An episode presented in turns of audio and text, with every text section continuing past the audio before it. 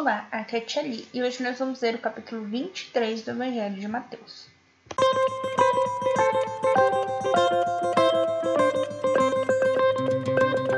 Bem-vindos aos Novenáticos Kids e hoje nós vamos ler o capítulo 23 do Evangelho de Mateus. Estamos unidos ao do Pai, do Filho e do Espírito Santo. Amém. Santo Anjo do Senhor, meu zeloso guardador. Se a ti me confiastes a piedade divina, sempre me rege, guarde, governe e ilumine. Amém. Estivemos em unição do Pai, do Filho e do Espírito Santo. Amém. Então é o seguinte, o capítulo 23, ele é grande, só que ele não tem divisão, tá? Tem só uma, mas ele é bem pequenininho. Então eu vou ler, tá, o capítulo e... caso passe de 10 minutos, eu paro a gravação e continuo numa outra parte, mas eu vou postar uma seguida da outra, tá? Não vou deixar para postar em outro dia ou em outro horário, ok? Então, vamos lá. Acusações contra os escribas e os fariseus. Dirigindo-se então Jesus à multidão e aos seus discípulos, disse: Os escribas e os fariseus sentaram-se na cadeira de Moisés. Observai e fazei tudo o que eles dizem, mas não façais como eles, pois dizem e não fazem. Para aqui. Então, eu acho que a gente já falou um pouco sobre os fariseus, né, os escribas. Né, em outras partes, eles são chamados de hipócritas, porque eles dizem e não fazem. Então, ou seja, eles sentam na cadeira de Moisés. Quem é Moisés? Moisés foi aquele que recebeu as tábuas da lei, né? Recebeu os 10 mandamentos de Deus no Monte Sinai. Então, quando eles sentam na cadeira de Moisés, eles se dizem juízes, eles se dizem os sabedores, os doutores da lei. E aí ele fala: observai o que eles fazem e o que eles dizem. Então, para você olhar, prestar atenção. Mas não façais como eles. Certo? Então, observa, vê como eles estão fazendo, mas não fazem igual. Porque eles dizem uma coisa e fazem outra. Certo? Versículo 4. Atam fardos pesados e esmagadores, e com eles sobrecarregam os ombros dos homens, mas não querem movê-los sequer com o dedo. Ou seja, eles preparam... Não sei se vocês já viram preparar um fardo.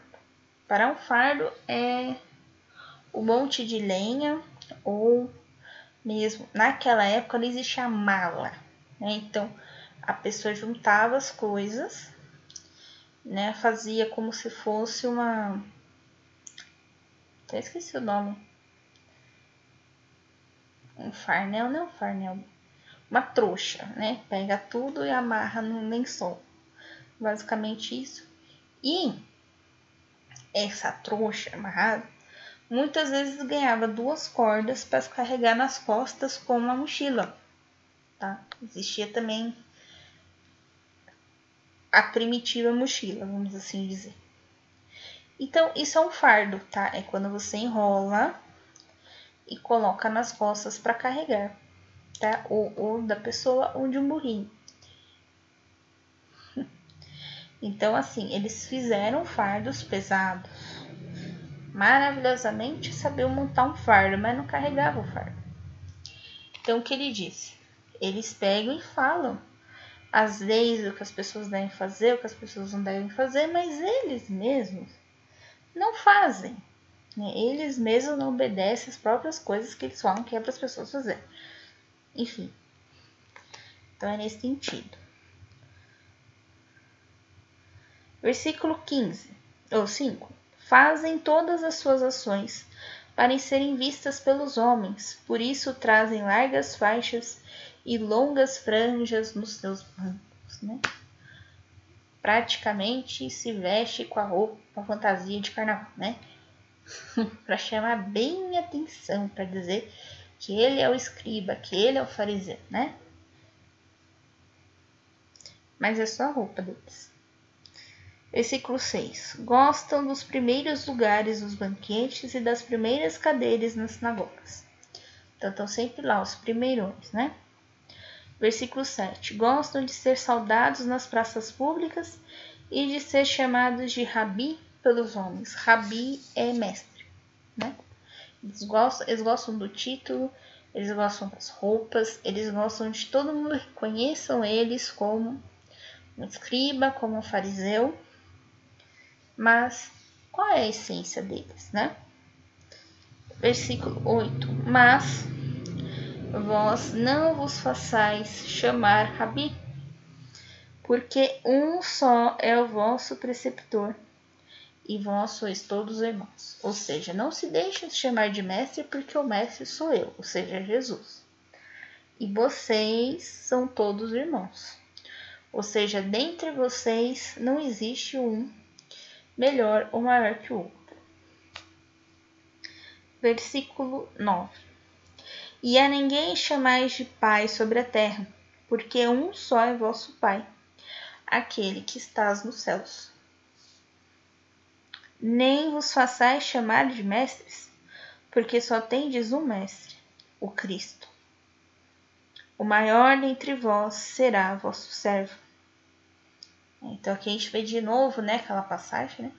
O maior será o vosso servo, o maior será o que vai vos servir.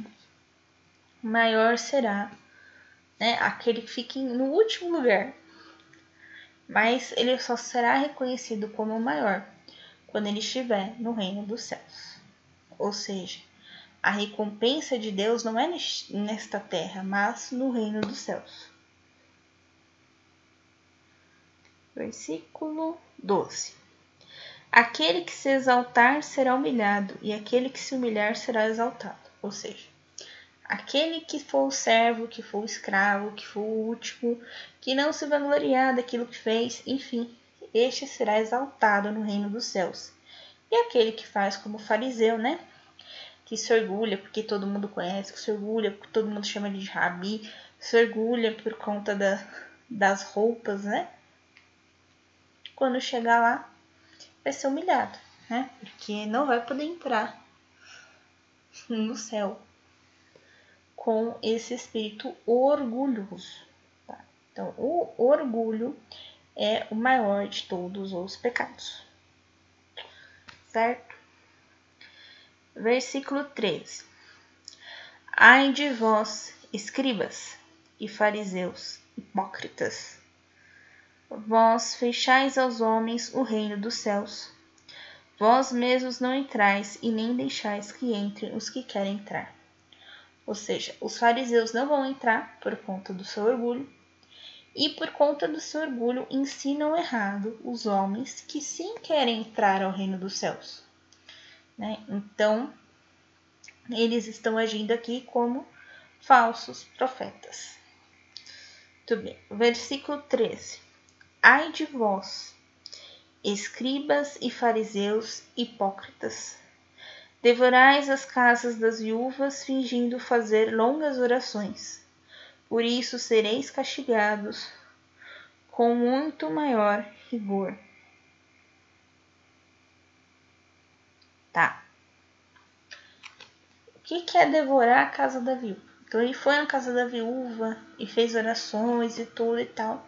E a viúva deu as últimas moedinhas, né, em doação, porque ele foi lá e fez uma oração, né? Então, é nesse sentido, porque as viúvas, né, não tinham no marido, né, para sustentá-las, né?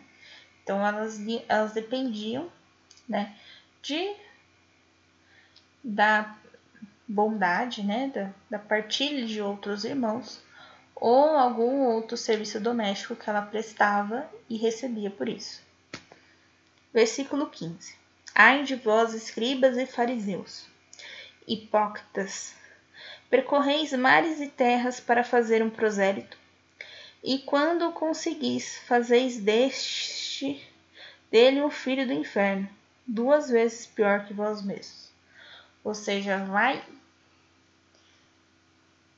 fuça para achar alguém, né, para passar todo o seu conhecimento, né, para transformá-lo no fariseu também, para transformá-lo no escriba também.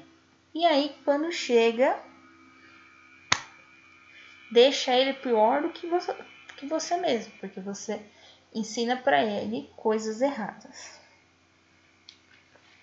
Eu vou pausar aqui, tá?